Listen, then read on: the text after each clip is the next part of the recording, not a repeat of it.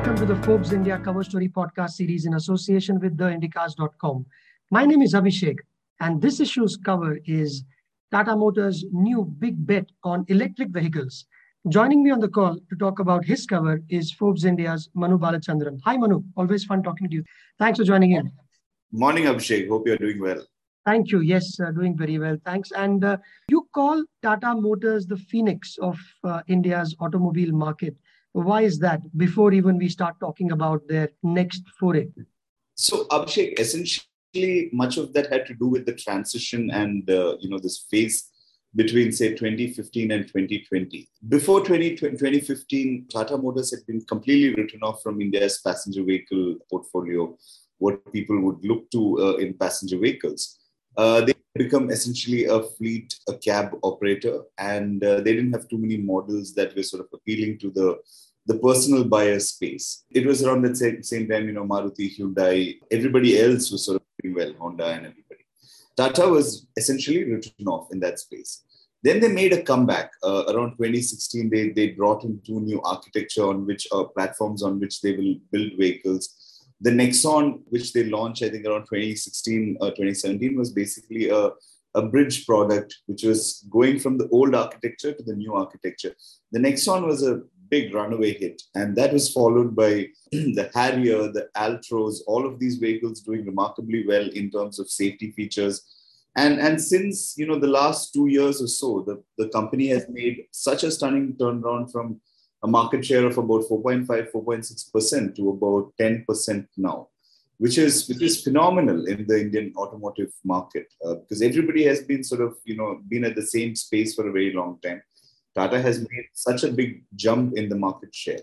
You can see that in, in terms of the number of vehicles on the on the roads now these days the new uh, variants are you know in stark contrast in terms of design to their older ones. So yes you're right. Your article itself says that from 4.8% to 10% since 2020 which is a pretty big leap in uh, less than a year and a half. Much of that had to do with you know the new management that took charge around 2016 we had done a cover story then back then which was Tata 2.0, the big gamble that they were taking, Guenter especially, uh, although Guenter is now on his way out but it, but it brought in a lot of uh, restructuring within the organization. Decisions were being taken much faster than they were taken earlier. So that period between 2005 and 2015, where they lost out, they sort of compensated for that in between 2015 and 20, 2016 and 2020.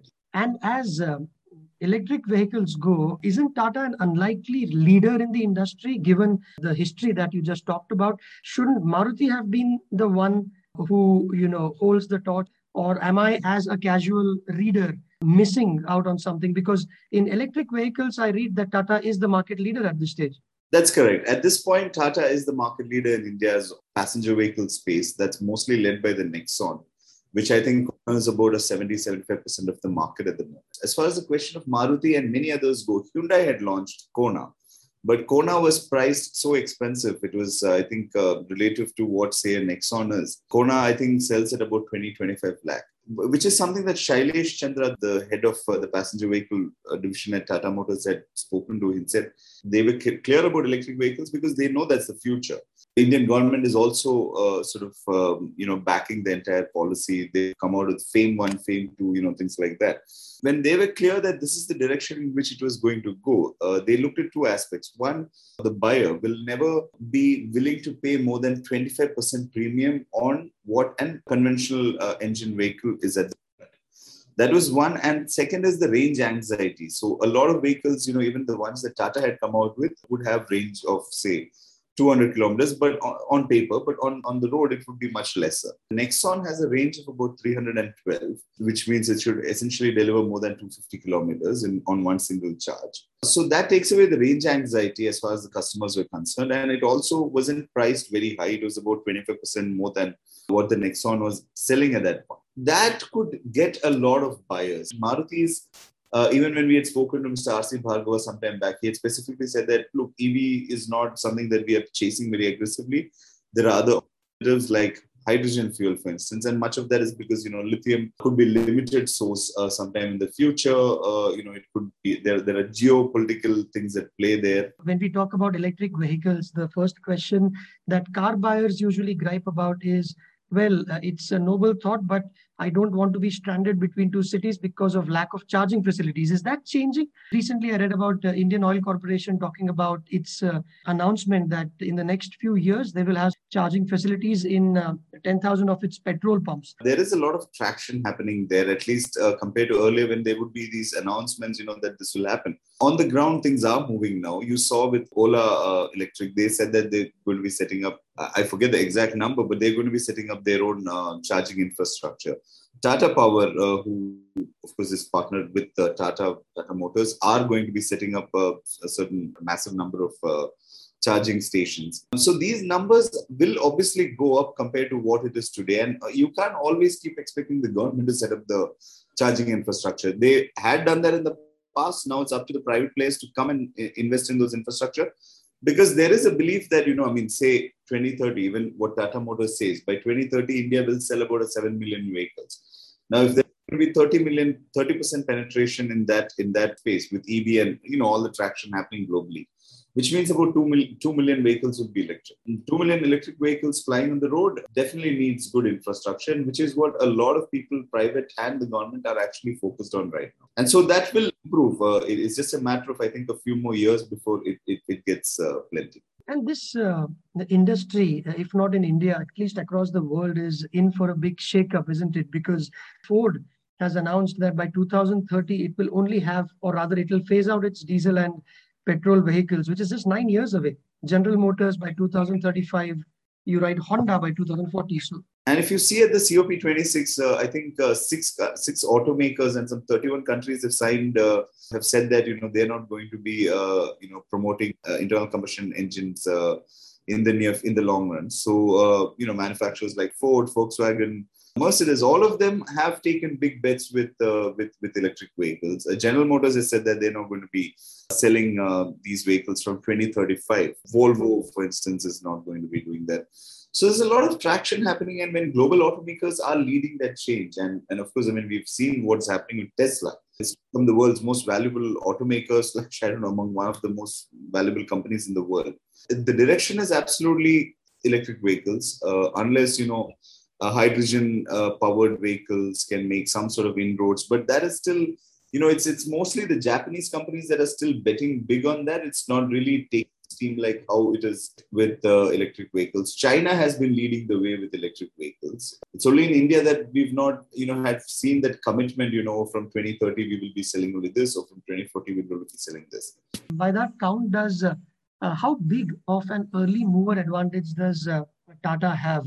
I think, uh, look, it's, it's, it's not very easy to predict how the market will play out. But of course, having an early mover advantage it becomes very important. A, you know, for now, uh, what they're betting on is word of mouth, which is what obviously has translated to sales for them. They're getting their bookings for getting bookings for about 3,500, 3,600 a month which are significant numbers by their own standards. The early mover advantage is definitely big because it, it cements your place in the minds of people that look, you get into the Tata ecosystem, you've got Tata Power to help you with the charging infrastructure, you've got a brand that has made such a remarkable turnaround in its in its passenger vehicle fortune and uh, you can have a vehicle that can be trusted which which can is delivering that you know the range that it is supposed to deliver They've got plans to bring out 10 vehicles. They've created a different subsidiary for the electric vehicles division right now, which of uh, TPG Rise Climate invested in. They're investing a billion dollars, by virtue of which they've become India's most valuable electric vehicle manufacturer right now, because that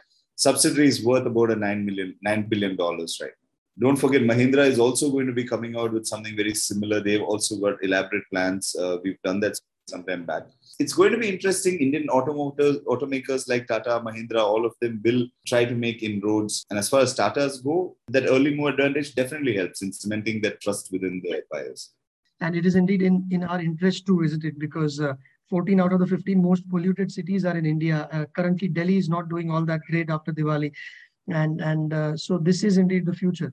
Absolutely, no doubt. I think it's going to be the direction. Uh, look, it may not, some people might say, you know, it may not happen this quickly. In, in many ways, think of it like, you know, say, you know, when WhatsApp came into the picture, a lot of people prefer to call, a lot of people prefer to message. And, but before you knew it, you know, it, it just changed things for you. And, uh, and a decade later, we, you know, life is dependent entirely on WhatsApp. So electric vehicles could be something like that. Before you know it, uh, you know you'll realize that it's it's got so many benefits. And if you're a price conscious consumer, uh, and look look at the rising oil prices, right? I mean fuel prices. At some point, you know it's going to pinch you, right? If you, it's going to cost you 100 rupees to for one liter of uh, petrol, which is going to take you say 20 kilometers, uh, it's, it's it's it's going to hurt. So all of these factors will be at play, and uh, if if the infrastructure comes up and which everybody else is trying to do then I think we are in for some sort of uh, changes in the next five years. And we will read a bit more about that when you cover them. Thank you very much, Manu, for your time on this podcast. Thank you so much, Abhishek, for having me. Thank you. And all you listeners, uh, you know where to find this on Forbes India, on iTunes, Spotify, Stitcher, Apple, Google Podcasts, or any other application that you use to consume uh, podcasts. And uh, also to have someone call you for a Forbes India subscription, message Forbes to 51818.